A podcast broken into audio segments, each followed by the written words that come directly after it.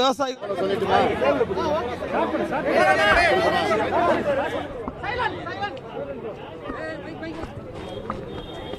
நேற்று முன்தினம் டெல்லியில் நடைபெற்றுக் கொண்டிருக்கக்கூடிய விவசாயிகளுடைய போராட்டத்தை அடிப்படையாக வச்சு அவர்களுக்கு ஆதரவாக திராவிட முன்னேற்ற கழகத்தின் சார்பில் ஒரு மிகப்பெரிய போராட்டத்தை தமிழ்நாட்டின் தலைநகர பகுதிகளில் நாங்கள் நடத்தியிருக்கிறோம். ஏற்கனவே இந்த மூன்று வேளாண் சட்டங்களை மத்திய பிஜேபி அரசு சட்டமாக நிறைவேற்றுகிற நேரத்தில் இதை கடுமையாக நாடாளுமன்றத்தில் மாநிலங்களவையில் திராவிட முன்னேற்ற கழகத்தின் சார்பில் நாங்கள் அதை வன்மையாக கண்டித்திருக்கிறோம். கண்டித்தது மட்டுமல்ல, அதை எதிர்த்தும் வாக்கினை வழங்கியிருக்கிறோம். அதைத் தொடர்ந்து தமிழகத்தில் இருக்கக்கூடிய திராவிட முன்னேற்ற கழகத்தின் தலைமையில் இருக்கக்கூடிய கூட்டணி கட்சிகளை ஒருங்கிணைத்து அனைத்து கட்சி கூட்டத்தை கூட்டி அதை கண்டித்து தீர்மானம் போட்டோம். கடந்த செப்டம்பர் மாதமே அதற்காக தமிழ்நாடு முழுவதும் கண்டன ஆர்ப்பாட்டத்தை அனைத்து கட்சிகளின் சார்பில் நாங்கள் நடத்தி முடித்திருக்கிறோம். அதைத் தொடர்ந்து டெல்லியிலே பல்வேறு மாநிலங்களிலிருந்து டெல்லி நோக்கி படையெடுத்து ஒரு மிகப்பெரிய போராட்டத்தை கடந்த பதினைந்து நாட்களாக அவர்கள் நடத்தி கொண்டிருக்கிறார்கள்.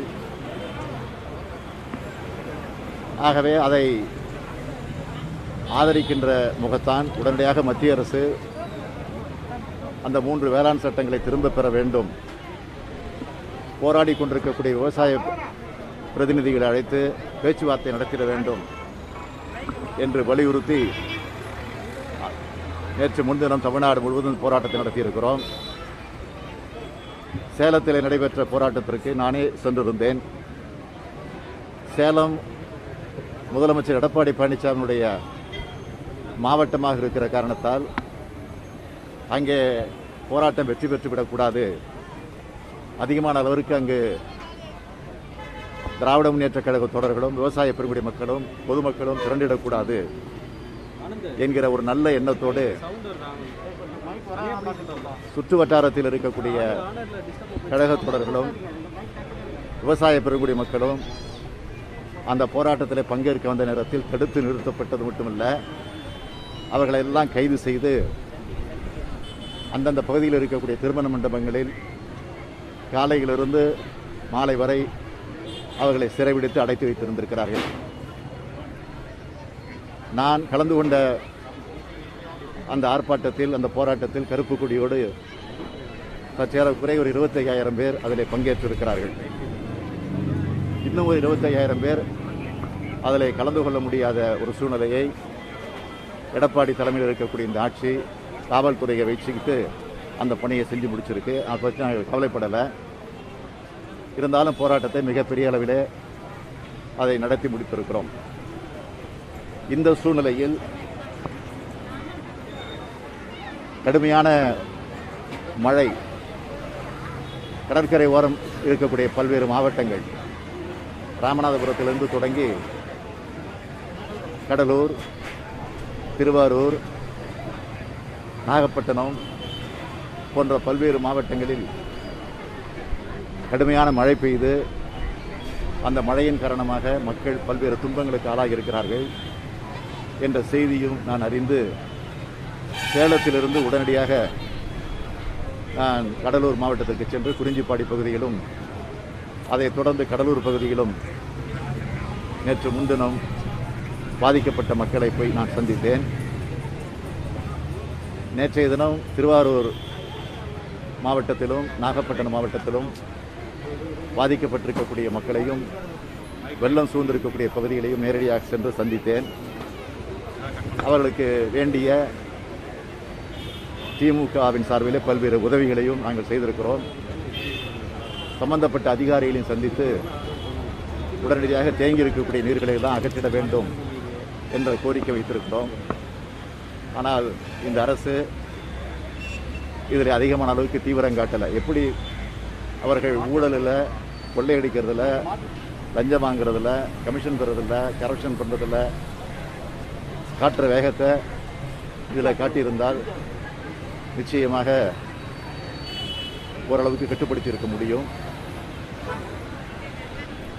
நாங்கள் சென்று பார்த்த நேரங்களில் அங்கே இருக்கக்கூடிய விவசாயி விவசாய பெருங்குடி மக்கள் எல்லாம் எங்களிடத்தில் சொன்னது, தூர் எடுக்கிறோம் தூர் எடுக்கிறோம் என்று சொல்லி பெயருக்கு அறிவிப்பை விளம்பரத்தை செய்துவிட்டு அதற்கு கான்ட்ராக்டை விட்டு அதில் கமிஷன் அடிச்சுக்கிட்டு இருக்காங்களே தவிர குடிநீர் பராமரிப்பு பணியில் பெரிய சாதனை செஞ்சிட்டோம், அதற்காக விருது வாங்கிட்டோம் அப்படின்னு முதலமைச்சர் நீங்கள் பேசிக்கிட்டு இருக்கலாம். ஆனால் அந்த குடிமராமத்து பணியை பயன்படுத்திக்கிட்டு அதன் மூலமாக கமிஷன் அடிச்சுக்கிட்டு இருக்கிற ஒரு ஒரு கொடுமையான ஆட்சி தான் இன்றைக்கு தமிழ்நாட்டில் நடந்துக்கிட்டு இருக்கு. இதையெல்லாம் இன்றைக்கு நாங்கள் மக்களிடத்தில் போய் எடுத்து பேசினால் முதலமைச்சருக்கு ரொம்ப கோபம் வருது, ஆத்திரம் வருது. எதிர்கட்சி தலைவருக்கு வேலையே இல்லை, எதிர்கட்சி தலைவர் அரசியல் செய்கிறாரு, நாங்கள் அரசியல் செய்யாமல் வேறு என்ன செய்ய முடியும்? எதிர்கட்சி தலைவராக இருக்கக்கூடிய நான் அதைத்தான் செய்ய முடியும். அவங்க செஞ்சிட்டு இருக்கக்கூடிய ஊழலை அதையெல்லாம் ஆதாரத்தோடு நாங்கள் பல்வேறு கூட்டங்களில் எடுத்து சொல்கிறோம், அறிக்கையிலையும் வெளியிடுறோம். அதை தாங்கிக் கொள்ள முடியாத எடப்பாடி பழனிசாமி அவர்கள் அறிக்கை விடுறதே த அவருக்கு வேலையாக போச்சு. காலையில் ஒரு அறிக்கை, மாலையில் ஒரு அறிக்கை, நைட் ஒரு அறிக்கை வெளியிட்டு அது எதிர்கட்சி தலைவர். எதிர்கட்சியத்தோடைய வேலையே அதுதான். ஆளுங்கட்சி என்னென்ன தவறு செய்தோ அதை சுட்டி காட்டி வெளிப்படுத்துவது தான் எதிர்கட்சியத்தோடைய வேலை. அதுதான் ஜனநாயகத்தில் இருக்கக்கூடிய மரபு. அதைத்தான் நான் செஞ்சுக்கிட்டு இருக்கிறேன். அது மட்டும் இல்லாமல் எனக்கு ஒரு பெரிய பட்டத்தையும் கொடுத்துருக்கிறாரு. எதிர்கட்சி எதிர்கட்சி தலைவருக்கு ஒரு பெரிய பட்டத்தையும் முதலமைச்சர் கொடுத்துருக்கிறார். என்னன்னா, அரசியலில் அறிக்கை விட்டுட்டு இருக்கிற அதை நான் சொல்ல சுட்டி காட்டி அறிக்கை நாயகர் அப்படின்னு ஒரு பட்டத்தை கொடுக்கணும். மனப்பூர்வம் ஏற்றுக்கிறேன், அறிக்கை விட்டுறது தப்பு இல்லை. எனவே அந்த பட்டத்தை நான் முதலமைச்சர் கொடுத்தது பெருந்தன்மையாக கொடுத்துருக்கிறாரு, அதை நான் பெருந்தன்மையாக ஏற்றுக்கிறேன். ஆனால் எனக்கு அவர் பட்டம் கொடுத்துருக்கிறார், அவருக்கு நான் பட்டம் கொடுக்கணும் இல்லை. ஊழல் நாயகர், கரப்ஷன் நாயகர், கமிஷன் நாயகர், கலெக்ஷன் நாயகர், இதுதான் எடப்பாடி பழனிசாமிக்கு நான் தரக்கூடிய பட்டம். இதுதான் என்னுடைய விளக்கம்.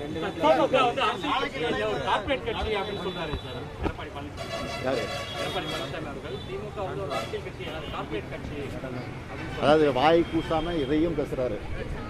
கார்பரேட்டுகளுக்கு மத்திய அரசு எந்த அளவுக்கு பணிஞ்சு போயிட்டு இருக்கு, எந்த அளவுக்கு துணை நிற்கிறதுங்கிறதுக்கு அவர் அடிபணிஞ்சு அதை ஆதரிச்சுட்டு இருக்கிறவர் யாரும் கேட்டீங்கன்னா இந்த ஊழல் நாயகர் எடப்பாடி பழனிசாமி தான்.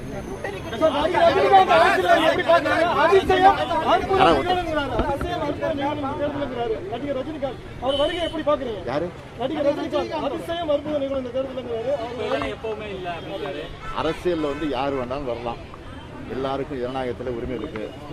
கட்சி தொடங்கட்டும், தொடங்கிய பிறகு கட்சியுடைய கொள்கை அறிவிக்கட்டும், அதற்கு பிறகு அது பற்றி நான் கருத்துக்கிறேன்.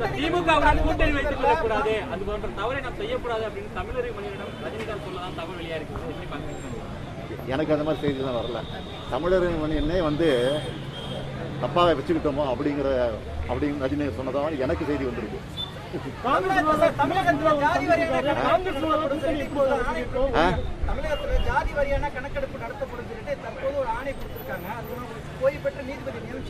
அதெல்லாம் வந்து அதெல்லாம் வந்து தேர்தலுக்காக நடத்துகிற ஸ்ட்ரென்த் அரசியல். இதனால பத்து வருஷமா இல்லாம இப்போ அறிவிச்சிருக்கிறாருன்னா அது தேர்தலுக்காக நடத்துகிற ஸ்ட்ரென்த்.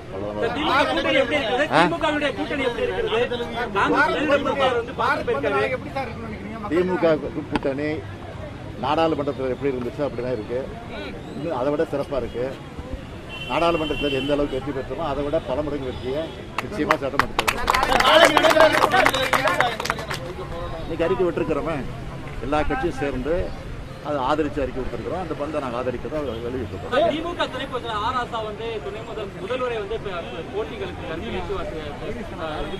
நான் எதிர்பார்த்துக்கிட்டு இருக்கிறோம். அதான் அமைச்சர் ராஜேந்திர பாலாஜி நான் வருகிறேன், முதல்வர் வர தேவையில்லை.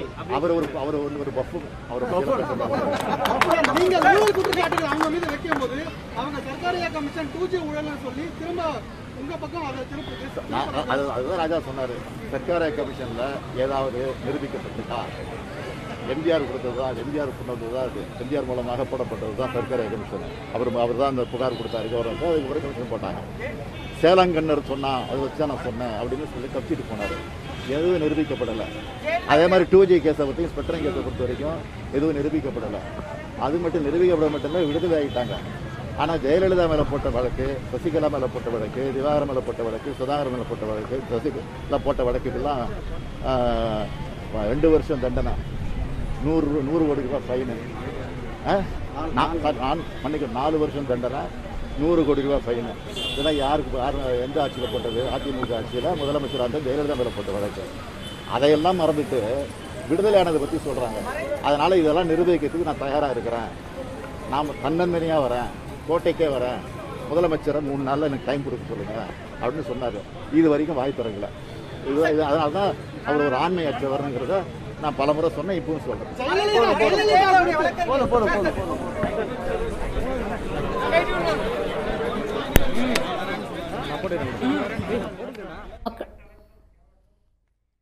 கோளத்தூர் தொகுதி மக்களுக்கு நிவாரண உதவிகளை வழங்கிய பிறகு திமுக தலைவர் மு க ஸ்டாலின் செய்தியாளர்களை சந்தித்தார். அப்பொழுது பேசிய அவர், வேளாண் சட்டங்களுக்கு எதிராக போராடி வரும் விவசாயிகளுக்கு திமுக தொடர்ந்து ஆதரவு அளிக்கும் என்று தெரிவித்திருக்கிறார். மேலும் விவசாயிகளுக்கு ஆதரவாக குரல் கொடுக்க வந்தவர்களை தமிழக அரசு கைது செய்வதாகவும் வழக்கு தொடர்வதாகவும் அவர் கண்டனம் தெரிவித்திருக்கிறார்.